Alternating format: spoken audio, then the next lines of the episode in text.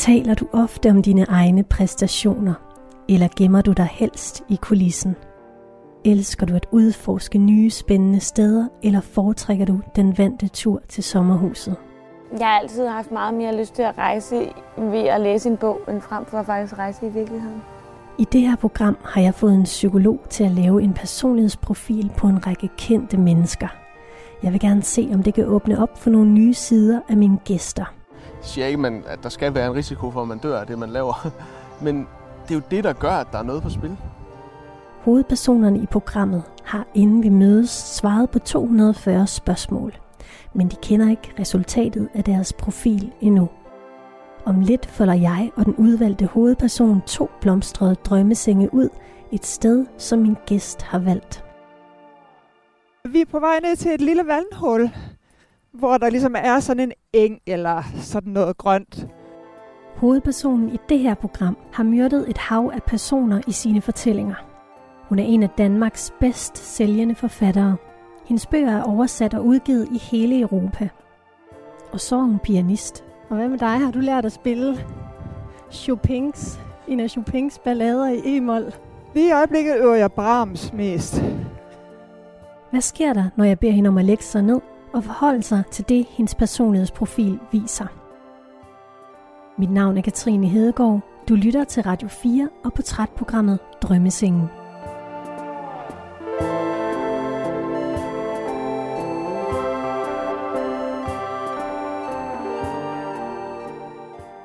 Jamen, skal vi bare gå i gang? Ja, ja. Ja. Så er der sådan nogle gamle... Ja. Kan du have den? Ja. Hvor er vi på vej hen nu, egentlig? Det hedder Mollerup Skov, Mollerup Skov. Ja. og det er en ung skov. Den er ikke mere end, jeg ved ikke, 20-25 år gammel eller sådan noget. Men den er fin til det, det, til det jeg bruger den til, nemlig at, at gå med hunden eller løbe en tur eller sådan noget der. Ikke? Det er jo vores baghave nærmest. Ja, jeg havde jo tænkt der, et sted der, men der er jo skygge. Så skal vi hellere være ude i solen her Fint. ved det her lille træ. Ikke? Er det ikke sådan? Jo. Det er Nu er der på træet. der. Jamen, den er jo så fin. Okay. Ah. Jeg har altså beskidt sko Men det skal du ikke tænke på. og hundetøj på, fordi jeg tænkte, jeg plejer bare at komme her i hundetøj. Ja. Så, Hvordan, hvordan ligger du? Skal du have den længere op? Ej, jeg tror, det, det er vist fint. Så, Okay. Elisabeth Eholm. Ja. Du er 60 år. Du læste, du blev student, og så læste du musikvidenskab. Så drømte du om at blive pianist, og kom også ind på det jyske musikkonservatorium. Så skiftede du bane og blev journalist, uddannede dig til journalist. Så skiftede du bane igen, og lever nu af at skrive romaner. De mest kendte, det er nok, nok dem, der handler om Digte Svendsen, som også er blevet filmatiseret og blevet til en serie på TV2, Digte. mm. Og så den seneste roman, du har skrevet, det er noget helt nyt. Det er nemlig en kærlighedsroman. Det er ikke en krimi, og den hedder Som natten kender stjernerne. Så har vi jo øh, vi har lagt os her på de her drømmeseng, et helt fantastisk sted. det er skønt. Og inden vi har lagt os her, der har du svaret på 240 spørgsmål. Ja. Hvordan var det? Hvordan gik du til den opgave? Jamen, jeg gik til den sådan, at jeg svarede dem, på dem nogenlunde hurtigt, mens jeg sad med dem. Og så vidste jeg godt, mens jeg sad med dem, at øh, det var nogle gange dukket de samme spørgsmål op bare i forklædning. Og så vidste jeg, var jeg mig også bevidst om, at jeg nogle gange svarede øh, øh, øh, modsat. Øh, så svarede to, to forskellige øh, svar, eller gav to forskellige svar på det samme spørgsmål faktisk. Men sådan er vi mennesker jo. Altså det er jo ikke, altså hvis man skal følge sin impuls, så er det jo ikke, vi er ikke altid sådan øh, lige ud af landevejen. Så jeg tænkte ved mig selv, det gjorde nok ikke noget, så havde vi noget at snakke om. Ja. så jeg har svaret efter bedste evne, efter hvad der sådan ligesom er faldet mig ind i det øjeblik. Ja. Efter, efter lige en eftertanke selvfølgelig. Og det er jo sådan noget, kan de forklare for lytterne, at man svarer jo på et spørgsmål, øh, og så skal man svare i, hvor høj grad man er enig til Ja. udsagnet. Ja. Om man er meget uenig, uenig, sådan neutral, enig eller meget enig. Og det vi så skal nu, det er jo faktisk at kigge ind i dit selvbillede. Så det er jo ikke nogen vurdering af sådan din personlighed, men det er mere sådan et blik ind i, hvordan du selv opfatter dig selv. Mm. Og så har en psykolog, hun hedder Charlotte Råby Jacobsen, hun har skrevet fem hypoteser til mig, som alle sammen fortæller noget om, hvordan du opfatter dig selv. Okay. Ligger du godt? Ja, jeg skal lige... Må jeg, må jeg godt sådan... Jamen, ja, du sådan ligger... der. Ja. Okay. Det første, vi skal tale om, det er emotionelle reaktioner. Og det handler om, hvordan vi reagerer på vores følelser. Og så vil jeg starte med at spørge dig, hvor, kan du fortælle mig lidt om, hvornår du føler dig presset? Ja, det kan jeg godt. Øhm, øh, hvornår føler jeg mig presset? Øh, hvis jeg har for mange aftaler, for eksempel. Proppet ind. Hvis jeg har sagt ja til for meget. Øhm, og derfor er jeg faktisk også ret god til ikke at sige ja til for meget. Det har jeg øvet mig på i, i mange år. Øh, fordi, øh, fordi jeg ved, at jeg godt kan blive stresset. Øh, jeg skal gerne have mine aftener for mig selv. Jeg skal gerne have tid for mig selv i det hele taget indimellem. Hvor jeg kan gå med hunden og, og ligesom rense hovedet. Og hvornår bliver jeg ellers, øh, føler jeg mig presset? Øh, og jeg kan altså godt nogle gange, hvis jeg kigger, hvis jeg er for mig på Facebook og ser, hvor mange bøger alle mine kolleger de sprøjter ud. Alle mine gode og dygtige og søde kolleger, skal jeg skynde mig at understrege, men hold op, altså man skal ikke være alt for meget inde i hele det der øh, øh sociale netværksunivers, øh, univers, før så, så får jeg automatisk den der reaktion, jamen hvorfor, hvorfor gør jeg ikke det, hvorfor gør jeg ikke det, hvorfor er jeg ikke også der, hvorfor, øh, hvorfor laver jeg ikke lige en opdatering i dag, og det kunne jeg også, jeg kunne også have gjort det og det, og lagt det og det på Facebook, og, og, så, og der må jeg nogle gange bare simpelthen tage pauser, og så sige, nu gider jeg slet ikke, nu går jeg slet ikke ind og kigger. Hvad kan bekymre dig i den sammenhæng? Ja, men det er jo nok den der med at blive glemt, ikke? Altså, at man forsvinder ud af billedet. Og nu er jeg fyldt 60 også, ikke? Så det, og, og jeg gør mig mange tanker om alder og øh, pensionering. Altså, nu har jeg jo ikke tænkt mig, at jeg skal pensioneres, men, men, men, men alder og generationer og, og, og det her med, jamen jeg skriver bøger. Hvem læser egentlig bøger? De unge læser ikke bøger. Hvem skriver jeg egentlig til og for? Jeg læser lige lidt op for dig fra, Ja. fra den her hypotese. Elisabeth fremstår som oftest rolig og fattet. Hun kan håndtere de fleste situationer, og selvom hun bliver påvirket, finder hun hurtigt balancen igen. Når hun er særligt presset, kan hun opleve en tendens til at bekymre sig, og ved meget modstand kan hun føle sig modløs og frustreret, men det vil sjældent slå hende ud. Ja, ja, men det er jo rigtigt. Altså, jeg var også igennem en kræftsygdom øh, for fem år siden, ikke? Som, jeg, som jo faktisk først lige er afsluttet med hensyn til noget. De følger jo en, jeg havde brystkræft, og de følger jo en i fem år. Øhm, og der oplevede jeg jo også selvfølgelig stor angst og usikkerhed og alt det der, ikke? Men, men, men, men også nogle ressourcer, der gjorde, at jeg, at jeg godt kunne finde mine ben sådan ret så hurtigt egentlig i hele det der. Øh, synes jeg, og, og jeg er sådan, jeg er, jeg er nok ret løsningsorienteret også, ikke? Fordi da jeg så efterfølgende, efter der faktisk var gået halvandet til to år, fik noget, der mindede om depression, og jeg vidste jo godt, at det, det var, øh, i, jeg var i høj risiko for den, netop det efter en kræftsygdom. Og fordi du fik noget medicin, ikke også? Som Øhm, kunne Ja, jeg var jo både kemo og fik, øh, og fik også det her øh, hormonsænkende medicin. Øh, og det er jo ikke til at sige, hvad der er i hvert fald. Men i hvert fald øh, øh, gik jeg til lægen, fordi det er jeg jo opdraget til. Man går til lægen, når man har det dårligt. Og sagde, jeg, jeg har det skidt. Hvad skal vi gøre ved det? Altså sådan, jeg tænkte, det må man kunne reparere på en eller anden måde. Ikke? Altså, øh, det er nok lidt naivt, men han sendte mig jo så til psykolog, og og det var fint. Altså, nogle få samtaler med hende, så, så synes jeg også, at jeg, at jeg fik det bedre. Ikke? Bare det at få sagt tingene, sat ord på. Og hun sagde jo så det der med, jamen, hvad, hvad har du egentlig lyst til? Fordi jeg var jo der, hvor jeg ikke kunne mærke, hvad jeg havde lyst til. Så, så skulle jeg ligesom ud på sådan et detektivarbejde. Hvad havde jeg lyst til? Og så var det, jeg fandt tilbage til klaveret jo, og købte et flyl. Ja, for du havde ikke spillet øh, klaver i 30 år. Nej, det havde jeg ikke. Ikke rigtigt. Altså, jeg havde klaver, jeg havde arvet efter min mormor, men, men jeg havde jo lagt klaver på hylden, da jeg gik ud af konservatoriet i 85. Fordi det... Altså, man spiller jo på et pænt højt niveau, når man studerer. Øh, og så er det, det ved jeg ikke, så, så trænger jeg nok bare til en pause, ikke? Og den pause, den blev så på 30 år. det var noget af en pause. Ja, men så skrev jeg jo i stedet, ikke? Altså, jeg, jeg, jeg tror, jeg har behov for at udtrykke mig. Men, øh, men, men så skrev jeg jo mine bøger.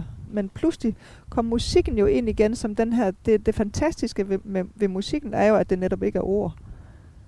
At det er det ordløst. Øh, det, er jo, det er jo ligesom... Det er jo ligesom en hund, der er et bund af følelser, ikke? Altså, den tænker ikke. Den er, det er ene følelser og instinkt. Det sidste, der står her, det er, Elisabeth reagerer generelt på det, som sker omkring hende, med en afstemt sensitivitet og modtagelighed over for de følelsesmæssige udfordringer, hun møder. Ja, det, det, det lyder øh, rigtigt nok. Fordi jeg synes, jeg er bevidst om, øh, altså jeg tror, jeg har både den følelsesmæssige reaktion, men jeg har også, at hjernen så slår til, og, og, og der kommer en rationalitet ind. Øh, så det ligesom går på begge de der ben. Øh, fordi kun at lade sig styre af sine følelser, så, så kommer man jo aldrig nogen vejen, tror jeg. Eller jeg, ikke, altså, sådan er jeg ikke indrettet i hvert fald. Jeg har jo altid haft den her med, og jeg tror også, det, der, det er derfor, jeg er landet et sted, hvor jeg både udtrykker mig kreativt øh, og kunstnerisk, om man vil, gennem bøgerne og musikken. Øh, men samtidig har jeg jo været bevidst om, at jeg skal også tjene til dagen og vejen. Øh, så jeg har jo ikke kastet mig ud i noget, som var, som var øh, perspektivløst, rent økonomisk. Og jeg ved ikke hvorfor, men det er noget, der er meget vigtigt for mig. ikke fordi jeg absolut skal tjene mange penge, men jeg har bare brug for den en form for sikkerhed samtidig med økonomisk sikkerhed. Og det, det, det er jo fuldstændig selvmodsigende at være øh, kunstnerisk engageret på den ene side, og så vil have den der økonomiske sikkerhed på den anden side. Ikke? Men, men sådan som jeg har skruet mit liv sammen, så har jeg faktisk fået det. Ja, fordi det var faktisk mit næste spørgsmål, som så kunne være et af svarene på det, hvorfor dit valg netop faldt på at skrive krimier. Jamen nu har jeg jo, kan jeg jo godt lide krimier, og har, ja. har, har læst rigtig mange krimier, og, og så, så, øhm, så det var ikke krimien som sådan, øh, øh, men det var øh, at skrive populær fiktion. Øh, at jeg, vil, jeg har altid gerne ville ud til det her brede publikum. Men, men og det har selvfølgelig også, ja, ja, man kan sige, det har jo noget at gøre med, så sælger man mange bøger, og så tjener man nogle penge. Men det er jo ikke så enkelt heller. Det, det kommer jo også af, at jeg er, er uddannet journalist, og har været vant til at udtrykke mig øh, til et bredt publikum. At det var ligesom, for mig, det er ligesom for mig det fornemme. Det kan lade sig gøre at, at skrive de store romaner øh, og underholde samtidig med, at man siger noget væsentligt. Men, men jeg, vil godt, jeg er lidt mere interesseret i det her med, øhm, altså hvorfor lige krimi? Jamen det er jo den ultimative forbrydelse. Det, det er selvfølgelig det, der ligger i, i, øh, i krimien, at man, man kan jo ikke begå en mere alvorlig forbrydelse, end at slå et andet menneske ihjel. Øh, og det, det er nok det, der har interesseret mig også ved krimisgenren. Det er, det er jo den der med, at, at øh, fordi de fleste krimier handler jo om drab. Og at der er nogen, der ligesom har følt sig nødsaget til, eller følt sig følt, at man var derude, hvor man, hvor man, øh, hvor man skal begå et drab. Det er jo i sig selv en stor ting. Plus at at sådan et drab, det, det er jo også ligesom, øh, det er så stor en, en forandring i menneskers liv, i dem, der er tæt på et drab, at, at det går jo ind og rører ved alle omkring. Øh, og det er jo det, der jeg har synes var fascinerende også at, at skrive om i den forbindelse. Det, det, det, det, det går jo ind og forandrer mennesker. Din profil viser jo, at du har en meget sådan, at din karakter er meget afbalanceret. Ikke de store udsving. Men du skriver så nogle bøger, hvis mål ligesom er at vække følelserne i dine modtagere. Ja, og de ekstreme, man, jeg kommer ud i nogle ekstreme situationer. Ja, hvordan, hvordan er det for dig at opfinde de her karakterer? Hvordan påvirker det dig? Det er jo en slags undersøgelse, altså hvor jeg selv er en slags øh, ja, undersøgende journalist i virkeligheden, ud i men, menneskelig reaktion. Og jeg bruger også mange journalistiske metoder, når jeg, når jeg skriver de her krimier, til at gå ud i miljøerne og se, hvordan øh, virkeligheden ser ud der. Men altså, det er jo en slags maleri, jeg maler. Ikke? Det er jo ikke mig. Så jeg vil ikke sige, at det påvirker mig. Jo, det påvirker mig i den forstand, at det er en, at det er en tilfredsstillelse, når jeg, når jeg synes, at jeg får dem, at jeg rammer rigtigt. Hvad vil du? Jeg har taget lidt med her. Øh, Der er sådan en rabarber, og så er der en uden brus, og så er der den, du har. jeg tager bare den her med brus. Ja. Det, det er så fint. Okay. Vand med brus. Ja. Elisabeth, vi skal lidt videre, fordi vi har et stramt program. Ja. Hvordan, øh, jeg skal lige sige til lytterne, at du lytter til Drømmesengen på Radio 4, hvor jeg ligger her sammen med dig, Elisabeth Egeholm, forfatter på to drømmesenge. Hvad er det, det her sted hedder igen? Det hedder Mollerup Skov. Mollerup Skov. Ved ja. Rigskov, ja. ja. Kan du prøve at beskrive lidt, hvad vi kigger på? Ja, vi, øh, vi sidder ved et vandhul, øh, hvor der øh, plejer at være nogle ender og sådan lidt forskelligt andet. Det er. Og vi er i sådan en lysning, eller sådan en eng er det vel nærmest. Elisabeth, vi er nået til det punkt, der hedder ekstroversion. Det handler om den mængde energi, vi retter udad mod vores omgivelser, samt vores behov for stimuli- stimulation udefra. Altså det Ja. handler om, hvor vi henter vores energi. Ja, ja. Øhm, og der er noget i din profil, der viser, at øh, du ikke bryder dig sådan frygtelig meget om, om adrenalin og spænding i kroppen. Nej, det er nok rigtigt. Men hvordan kan det så være, at du skriver krimier? altså det, er igen, det, det er jeg sådan ret meget interesseret i. Ja. Fordi det er jo om noget at skabe en adrenalin hos andre i hvert fald. Ja, hos andre, men ikke mig selv. Nej, Jeg kan jo godt gennemskue det hele, eller hvad skal jeg, det kan jeg jo sagtens sige, fordi det er mig, der skriver det, det er mig, der styrer det. Altså det, det, det øhm, jeg tror, jeg har et kæmpestort behov for kontrol. Altså for at have kontrol over... Jeg, jeg, kan, ikke, jeg kan ikke lide at, at tabe kontrol. Jeg kan for eksempel heller ikke lide at blive for fuld. Eller for skæv. kan du godt finde på at ryge has? Øh, ej, altså ikke med min gode vilje, men nogle gange øh, kommer jeg til det alligevel. Hvis man er i, i et festligt lag eller noget. Så, øh, så jeg, jeg vil sige det på den måde, at jeg ved godt, hvad det vil sige. Og, og mærke den der, øh, det der kontroltab, føler jeg. Og det er der altid for mig en angst forbundet med. Jeg har også lidt af angst engang, faktisk. Så jeg tror også, at, at måske har det af de to ting lidt forbundne. Jeg skal, jeg skal altid ligesom have en bagdør. Jeg skal altid kunne finde mig selv og grounde mig selv. Jeg er ikke alt for glad, hvis jeg kommer helt ud og svømme. Hvornår led du af angst? Var det i forbindelse med den depression der? Nej, det var helt... Ja, der var måske en snært af det på det tidspunkt også. Der, det, kom, det kom lidt tilbage der, men ellers er det helt tilbage til teenagealderen. Da jeg var 18, 18-19 år, der, der fik jeg sådan nogle angstanfald. Det er jo også... Det ved jeg jo nu øh, øh, på afstand, at det er meget almindeligt, at det, at det starter på, i den alder der. Ikke? Lige efter gymnasiet kom det. Og så kom jeg til lægen, og han henviste mig til en psykiater, og så gik jeg der i øh, et halvt års tid, tror jeg. Hvad kom, det, havde hvad samtaler. kom det af? Angsten? Ja. Altså, jeg tror jo, at det... Øh, jeg tror jo helt sikkert, det havde noget at gøre med, øh, at indtil da, der havde jeg jo vidst hver dag, hvad jeg skulle. Ikke? Øh, fordi man går i skole. Og så pludselig, så skulle jeg selv til at tage beslutningerne. Store beslutninger, ikke? Hvad skulle jeg studere, hvis jeg skulle studere? Og hvis jeg ikke studerede, skulle studere, hvad skulle jeg så? Og hvad, hvad skulle jeg gøre med min tid? Og hvad øh, skulle jeg have et sabbatår? Og i, i så tilfælde, øh, hvad ville jeg med det? Og skulle jeg ud og rejse? Det ville jeg jo så med en veninde. Vi tog til USA.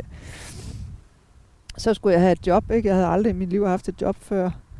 Øh, øh, hvordan var det? Altså, ud, altså det, var, det var simpelthen den her med at, at vågne op til, at der var en anden virkelighed end, end skolen. Jeg har nok altid haft store forventninger til mig selv. Ikke? At jeg skulle ud og, og på en eller anden måde gøre det godt. Hvad det end var, jeg skulle gøre. Jeg skulle bare lige finde ud af, hvad det var. Og det fik jeg jo så styr på i løbet af, af, af et par år. Der gik et par år, hvor det sådan ligesom bølgede lidt frem og tilbage med den her angst. Det kom lidt tilbage i forbindelse med, med øh, efterværende fra brystkræften. Mm. Det gjorde det faktisk. Øh, jeg fik også nogle føleforstyrrelser i mine, øh, i mine fødder. Og så, du ved, så, så bildte jeg mig ind, at hele min krop simpelthen, altså det var ved at brede sig til resten af kroppen, og alt sådan noget der. Det er ubehageligt. Ja, Jeg har læst et sted, at du har fortalt, at du var et meget alvorligt barn. det tror jeg også, jeg var. Hvordan vil du prøve at fortælle lidt om det? Alvorligt barn. Jeg tror, at det er også set i forhold til min mor, øh, som var meget, altid meget smilende og meget livlig. Øh, og jeg tror nogle gange, hun synes, at, at hun havde fået den her datter, som, som ikke var ligesom hende selv. og så kunne hun godt finde på at, at, at bemærke det simpelthen.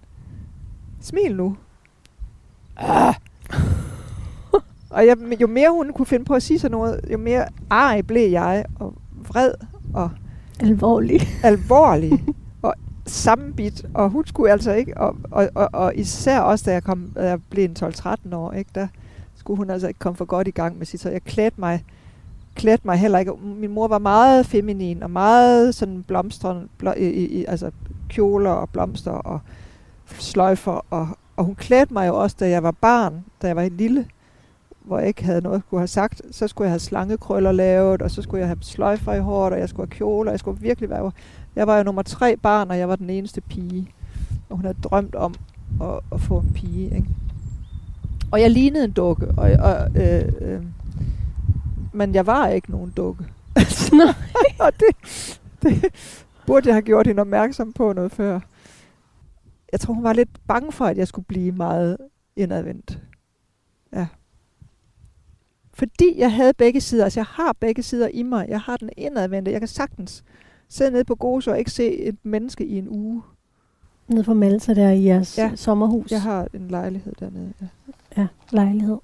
Men jeg elsker jo også øh, at snakke med folk. Så.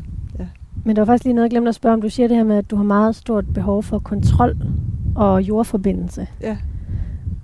Hvordan var det så egentlig for dig at svare på den her profil her? Var du også opmærksom på, at du skulle have kontrollen over, hvilke svar, der kom ud? Altså nej, jeg forsøgte jo af et godt hjerte at, at sige, skidt, nu, nu, nu tager jeg den på talentet, ikke? Eller på fornemmelsen, eller hvad. Øh, Så jeg forsøgte jo at, at, at lægge den der kontrol lidt væk. Ja. Men jeg ved jo ikke, om det lykkedes. det ved man jo ikke selv. Nej, men det er faktisk noget, man kan se i din besvarelse, at du har tænkt det. Okay, Ej, hvor er det sjovt. Fordi den er meget sådan midtersøgende. Og når den er det, Mm. så er det sådan et, øh, et udtryk for, at der i hvert fald er et overskud fra din side til at styre det på en eller anden måde. Ja, men det skal nok passe, for jeg, jeg lagde godt mærke til, at det er sjældent, jeg kommer ud i ekstremerne. Ja, Det, det vidste jeg godt. Øh, og det tænkte jeg også lidt over. Øh, men altså, så tænker jeg, jamen det, nu har jeg gjort, nu har jeg besvaret det efter bedste Ja. overbevisning. nu læser jeg lidt op Ja. for dig under ekstroversion. Elisabeth søger de nære relationer og lægger sin energi og hjertelighed i dem, som har betydning for hende. Elisabeth byder ikke alle ind og vil i de mindre personlige relationer fremstå mere reserveret. Hun trives med mennesker omkring sig, men har også et behov for selvstændighed og sit eget selskab. Hun søger trygge rammer og er, og er ikke tilbøjelig til at løbe risici. Elisabeth dyrker sin jordforbindelse og lader sig sjældent rive, rive med af begejstring. Hun kan fremstå alvorlig og til tider pessimistisk på andre. Åh, oh, hvor er det godt. jeg synes ikke, jeg er pessimistisk, men ellers alt det andet øh, vil jeg nok øh, øh, sige er ret godt ramt. Det er jo rigtigt nok, at, at jeg, altså både med venner og, og familie, er jeg jo, jeg er meget sådan en til en. Øh, når jeg ses med veninder, ej nu har jeg godt nok også tre konservatorieveninder, vi ses tit, når vi er fire sammen, ikke? men vi kender også hinanden rigtig godt. Øh, Øh, men ellers så har jeg det, så er jeg bedst i, i små selskaber. Øh, og, øh, og det er rigtigt, fuldstændig rigtigt, at jeg har den der brug for min alene tid og øh, at kunne trække mig tilbage. Øh, og reserveret, ja, det er desværre. Jeg vil gerne være mindre reserveret, men, men, men det ligger i min natur, tror jeg, at, at, at det er jeg over for folk, jeg ikke synes, jeg kender øh, godt nok. Jeg fortæller dem ikke min livshistorie. Nej. Eller mine inderste følelser. Nej. Gør du heller ikke i det her interview? Fortæller du heller ikke om dine inderste følelser her? Altså, jeg gør det så godt, jeg kan. Ja. Ikke? Øh, jeg gør mig umage. Hvad med det her med, at du ikke lader dig rive med af begejstring? Ja, men det kan min kæreste godt være sur over. Ja. For han kan godt blive vældig begejstret. Og, øh, og der er jeg måske også, øh, jamen det ved jeg ikke, øh, selvfølgelig kan jeg blive begejstret, men, men jeg kan ikke nå op i samme skala, som han kan. Øh, det kan jeg bare ikke. Og det kan jeg jo ikke, øh, det kan jeg jo ikke gøre for, altså. Men noget af det, der kan begejstre mig, synes jeg jo, det er jo, altså, det er jo ikke sådan en haha-begejstring, men, men når jeg finder et musikstykke, som jeg forelsker mig i, for eksempel det der, den, den Brahms Intermezzo, som jeg sidder med nu, ikke? Ja. så går jeg jo med en lykkefølelse indvendigt. Det er jo ikke en stor, sprudlende champagnebegejstring, men det er den her lykkefølelse, den her stille øh, forelskelse, kærlighed til den her musik, og forundring, og det er jo begejstring af en slags. Ja. Men det er jo ikke sådan en fodboldbegejstring. Det er jo ikke en, hvor jeg står og råber ud på lægterne, eller, eller, eller, eller står og gjaller ud over en, øh, en ekodal eller et eller andet. Vel, sådan er jeg ikke.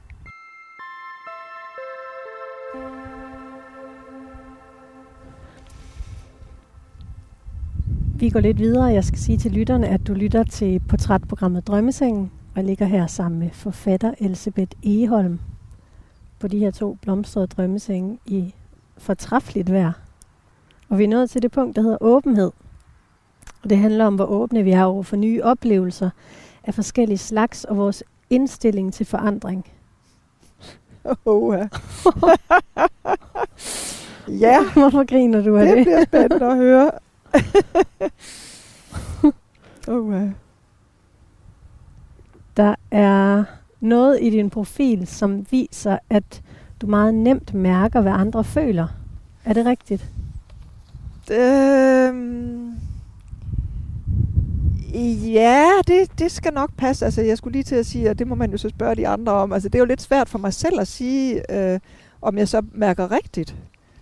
Men jeg er i hvert fald øh, opmærksom på, at andre mennesker føler noget. Øh, og jeg forsøger tit at finde ud af, jamen, når jeg siger det her, hvad giver det så reaktion hos den anden? Ikke? Altså, hvad, hvad, hvad føler han, når jeg siger, at han skylder mig nogle penge? Jeg er jo ikke konfrontationssøgende. Nej. Øh, så jeg vil altid gerne af fornuftens vej og af venlighedens vej, samtalens vej, øh, forsøge at løse problemer, hvis der er problemer, ikke? Og og forsøger at hjælpe, hvis der er nogen, der sidder i en svær situation. Så jeg, jo, jeg, altså jeg forsøger at sætte mig ind i andre menneskers følelser. Og, og hvis ikke jeg kunne det, så kunne jeg heller ikke skrive de her bøger. Nej. Vel, det, det er jo det, altså, det, fordi der må jeg jo også hele tiden med mine, mine personer øh, spørge mig selv, jamen hvad føler hun i det her øjeblik? Ikke? Og fordi det hun føler har måske, har måske en øh, forbindelse til, hvad hun så gør.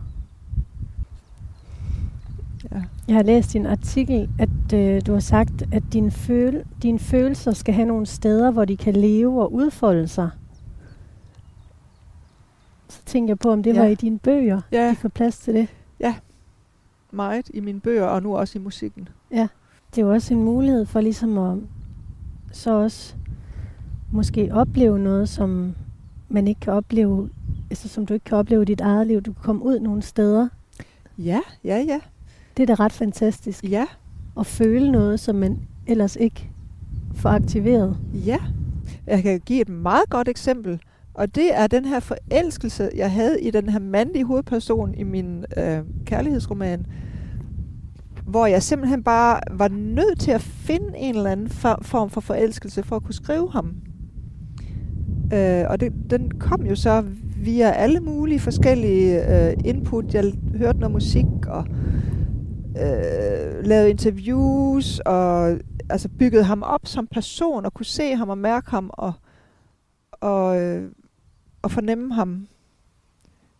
Og, og, og kom dertil, hvor jeg havde sådan en, en form for forelskelse i den her karakter. Ikke?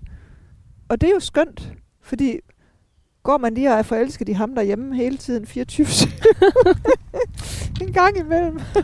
Men, og jeg elsker min kæreste, det er slet ikke det. Men altså denne her, og ligesom give sig selv lov til at, at, at mærke den her nye ting. Ikke?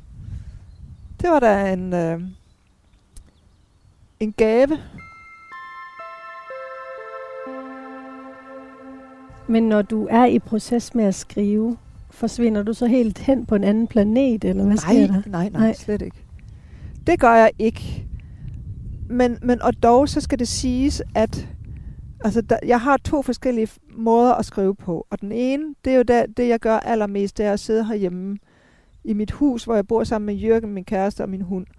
Øh, og, og, og hvor jeg ligesom går på arbejde og sidder og skriver, når jeg synes, jeg har noget at skrive. Øh, men noget andet, det er jo, at jeg har den her lejlighed nede på Malta på Gozo. Øh, og der tager jeg jo ned alene. Og det savner jeg jo virkelig. Jeg har ikke været der siden forrige november. Mm. Øh, og der kan jeg skrive på en anden måde. Fordi der er jeg kun mig selv, og står kun til ansvar for mig selv. Og det giver bare noget andet til det, jeg sidder og skriver. Øh, ja. Og der, der kan jeg måske mere sige, at jeg forsvinder ind i, i teksten. Jeg læser lidt op for dig under åbenhed her.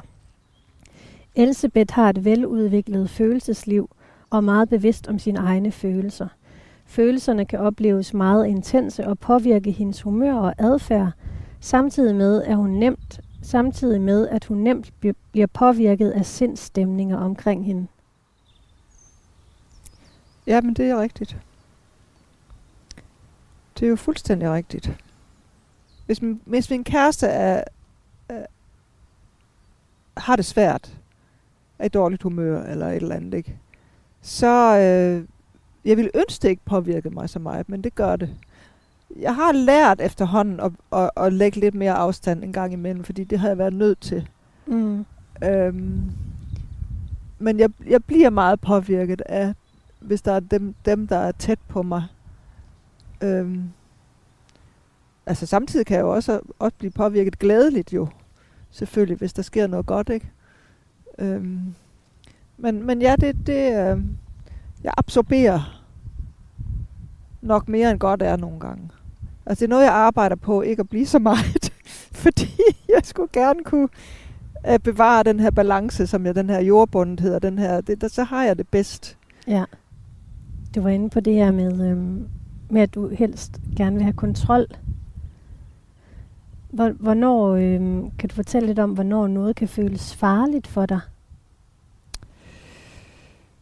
Jeg har jo en prik med, med penge. med økonomi. Hvis jeg føler, at der er usikkerhed omkring min økonomi, så føles det farligt. Og det ved jeg ikke helt, hvor det stammer fra. Muligvis fra det her faktum, at vi havde en planteskole, som, altså da jeg var barn, ikke? min far havde en planteskole, og der var meget usikker økonomi tit. Og der var gæld, og der var øh, ja, op- og nedture. Ikke? Og, og jeg tror simpelthen, jeg tidligt har sagt til mig selv, at, at, at, at jeg skal sørge for på en eller anden måde at, at skabe et, et fundament der, øh, så jeg ikke kommer ud i nogle usikre situationer. Det er en ting. Øh, så er der selvfølgelig det helbredsmæssige også. Ikke? Jeg har haft kræft. Og, øh, og, og altså hvis, hvis det er mig selv, det handler om, ikke, så, så kan jeg selvfølgelig godt, så skal jeg, øh, jeg kan godt blive grebet af bekymring. Men, men jeg lader det som regel ikke ske. Fordi jeg også har den her rationalitet inde i mig, der siger, jamen jeg har ikke større risiko end de fleste andre. Og, ja. Men, øh, men jeg er jo altid øh, også bange for at miste dem omkring mig, min kæreste, min, øh, mine brødre. Nu mistede jeg min mor her, ikke? Så det er jo, et, det, er jo det, det værste mareridt. Jeg har ikke selv børn, men min kæreste har tre drenge. Voksne. Så, øh, så det der med at miste, det der, det, det, vi talte om for nylig, at det her år, øh, siden coronaen startede, det har været et frygteligt år. Vi talte, at vi har, altså på min, altså i min kreds, nu ikke alle sammen nære relationer, men jeg har faktisk mistet seks mennesker. Ah. Som jeg har kendt på det år. Du har også mistet, altså din første mand mistede du også, ikke? Ja. Til lungekræft. Ja. Ja. 2005. Og min gode ven, min hjerteveninde Marete, som jeg kendte siden 3. klasse, hun døde i 2009. Også af kræft. Og min far i 99. Jo, jo. Der, jeg har da haft min del. Så den der med, at, altså den der at blive isoleret, altså at være alene, ensomhed, ikke? Selvom jeg godt kan lide at være alene, øh, så tror jeg, jeg er, er virkelig angst for ensomheden. Og der kommer en ensomhed med alderen også, det kan jeg jo se. Man bliver ikke ved med at, altså, man har jo ikke de samme relationer, folk dør omkring en, ikke? Mm. Jeg læser lige det sidste af åbenhed for dig her. Hun er nysgerrig, har mange interesser og søger variation. Hun kan til tider virke til at være lidt i sin egen verden, og måske fremstå distanceret fra andre.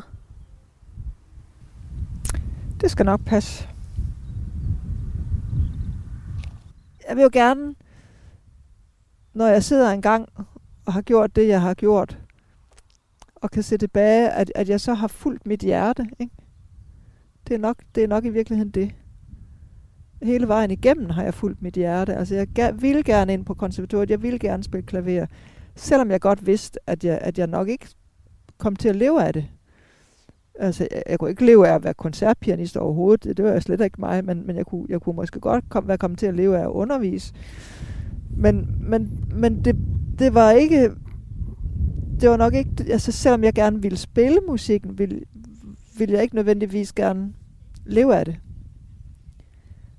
Øh, og så var det jo, jeg sadlede om. Så jeg tog jo de der beslutninger. Og nu har jeg jo så igen taget en beslutning ved at skifte genre. Og det lidt væk fra krimi-genren. Øh, måske kommer jeg tilbage. Det, det, det, det behøver jeg jo ikke at tage stilling til. Men den bog, jeg sidder og skriver nu, er også en, en kærlighedsroman, men også med et spændingsdrive i, hvor der er sket noget mørkt i en fortid. Øhm, så altså, jeg forsøger på at følge mit hjerte, fordi det synes jeg, alle er bedst tjent med. Ikke kun mig selv. For ellers så går man og bliver utilfreds og bliver, bliver ked af det.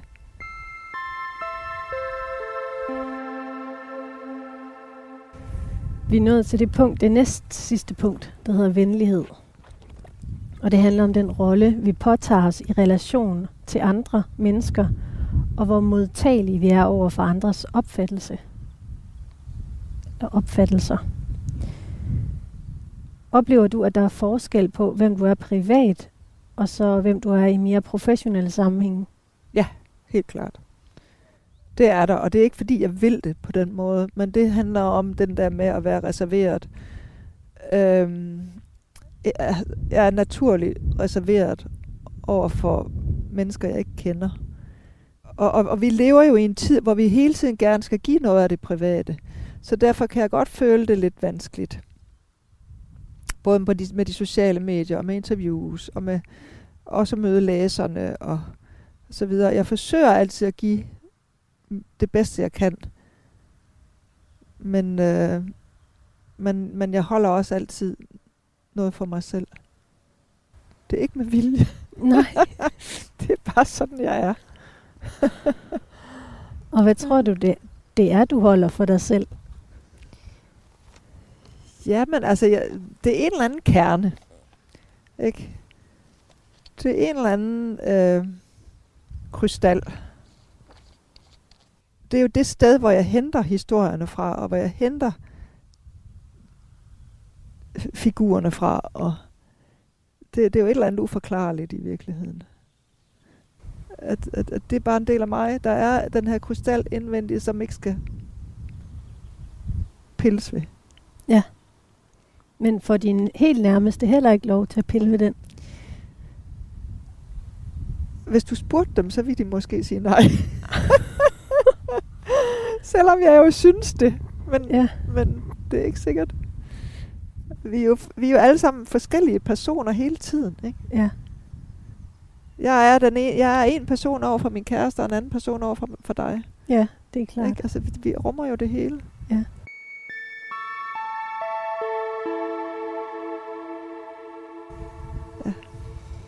Nu læser jeg den op for dig. Mm. Venlighed. Elisabeth er meget opmærksom på de kontekster, som hun begår sig i, og skældner mellem sine private relationer og de mere distancerede eller professionelle relationer. Hun lukker ikke alle ind og værner om sig selv og sine interesser. I nogle sammenhænge vil Elisabeth være opsøgende på at skabe relationer og samarbejde, og i andre ser man en mere distanceret og måske en konkurrerende side. Men det, er- det lyder rigtigt. Så. Er der noget, du konkurrerer om? Med nogen om, eller hvad? Ja. Eller? Ja, uh, jeg, jeg, jo, jeg er på mange måder konkurrencemenneske. Det er jeg. Ikke hvad, han, hvad angår sport. Øh, tit så konkurrerer jeg jo med mig selv også. Ja. Ikke? Altså om at kunne spille det her stykke bedre, end jeg gjorde det i går, for eksempel. Og øh, kan jeg lære det udenad? Og øh, kan jeg skrive en bedre bog, end den jeg gjorde sidst? Øh. Jeg sagde til min kæreste i går, jeg ville gerne kunne overføre den stemning, der er i det her, det her stykke af Brahms øh, til min hovedperson. Det kunne være fint. Ikke? Altså den her vemodige... Og, og der er også noget mørke i det. På den måde konkurrence.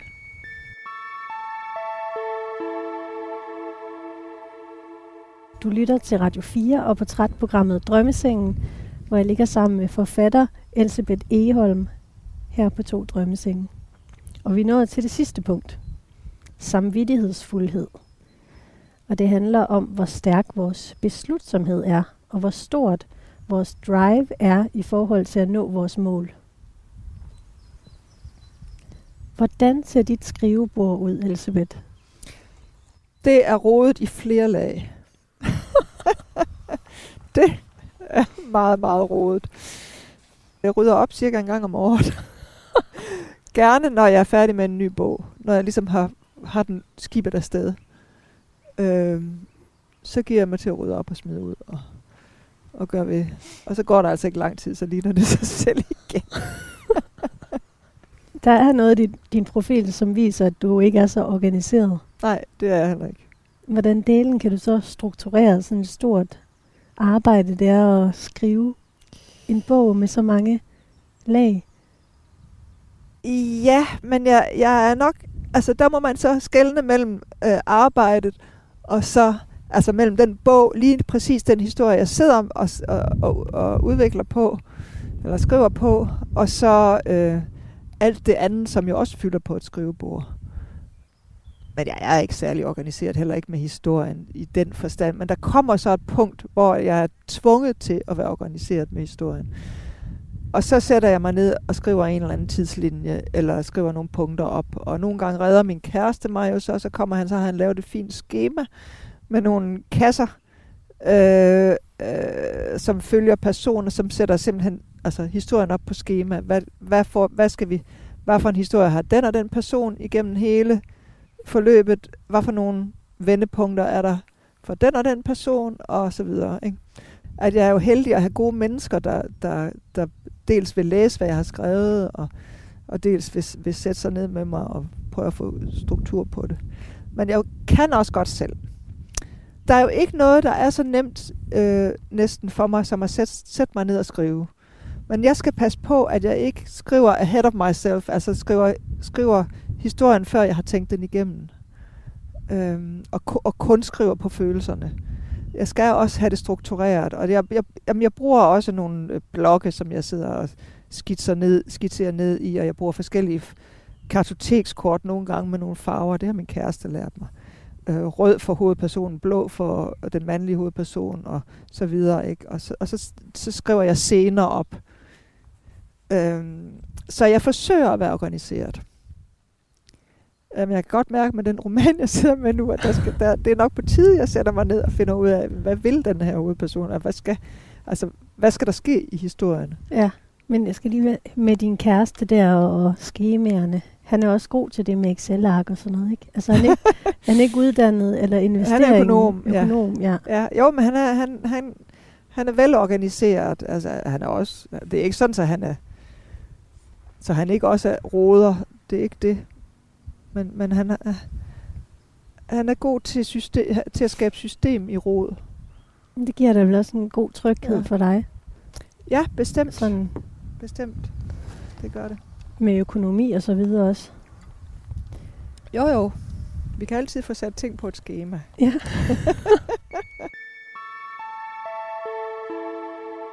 Jeg læser op for dig her under samvittighedsfuldhed.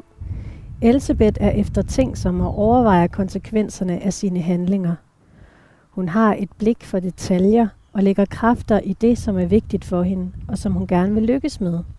Hun trives dog bedst i rammer, hvor hun kan agere intuitivt og spontant, da hun som regel er uorganiseret og rådet.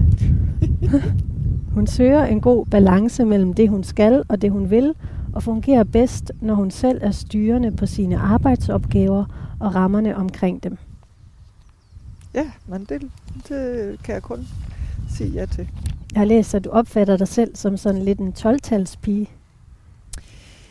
Ja, altså, men nu er det jo blevet et, et ord, vi nærmest ikke må bruge, fordi det er synd for, øh, altså, og det er urimeligt, fordi hvorfor, hvorfor må man ikke også være en 12-talspige? Altså, hvorfor, må, hvorfor skal det i tale sættes, at man, at man bare gerne vil gøre, gøre det godt? Og, og det har jeg jo vildt. Altså, jeg har jo øh, følt, at jeg er blevet givet nogle evner og noget, øh, nogle muligheder, som jeg gerne har ville bruge til at få et godt liv. Ja. Øh, og, og, og også gøre noget godt for andre, selvfølgelig. Jeg bilder mig ind, at de historier, jeg skriver, øh, det hører jeg i hvert fald fra læserne, at det giver en glæde øh, og nogle gode oplevelser. Øh, og det, det er vigtigt, synes jeg også, i den sammenhæng. Det der med 12-talspigen, i der, altså, der kommer jo også det der konkurrencegen op, ikke? Øh, jeg har fandme altid været den, der skulle have de højeste karakterer helst. ja. Jeg har jo bare lagt mig i selen, og, og det har været en, en øh, ergærighed, ikke? ambition, øh, ambitiøs har jeg jo været. Ja, det har jeg jo. Det Men hvad, jeg hvad, hvad er det, du gerne vil lykkes med? Ja. Først og fremmest vil jeg jo gerne, øh, for nogle mange år siden, havde jeg den her med, jeg vil gerne derhen, hvor jeg kan leve af at lave det, jeg har lyst til. Det var simpelthen det, der var målet. Hvor jeg kan leve og have en god, et godt liv Øh, fordi jeg skulle ikke sidde op på kvisten med et sterinlys. Vel, eller en olielampe. Jeg skulle leve og have et godt liv. Jeg skulle heller ikke være milliardær, vel, men bare leve og have det gode liv, et godt liv, øh, ved at producere det, jeg godt kan lide at lave. Men så er der jo en anden side i det også, og det er jo den her hang til, at, at andre mennesker synes, man gør det godt. Ikke? Altså den der med at blive set på udefra som smuk og klog og dygtig. Den har jeg da helt sikkert øh, med mig. Hvor det så end kommer fra. Men, men, men, men den har jeg helt sikkert haft. Og det har jo også været et drive til at, at, at over for andre mennesker, over for min omverden, og skulle fremstå som en, der, der, der har succes og gør det godt. Det, det er helt sikkert, at den har ligget der. Det er jo sådan den mere udvendige side af sagen, ikke?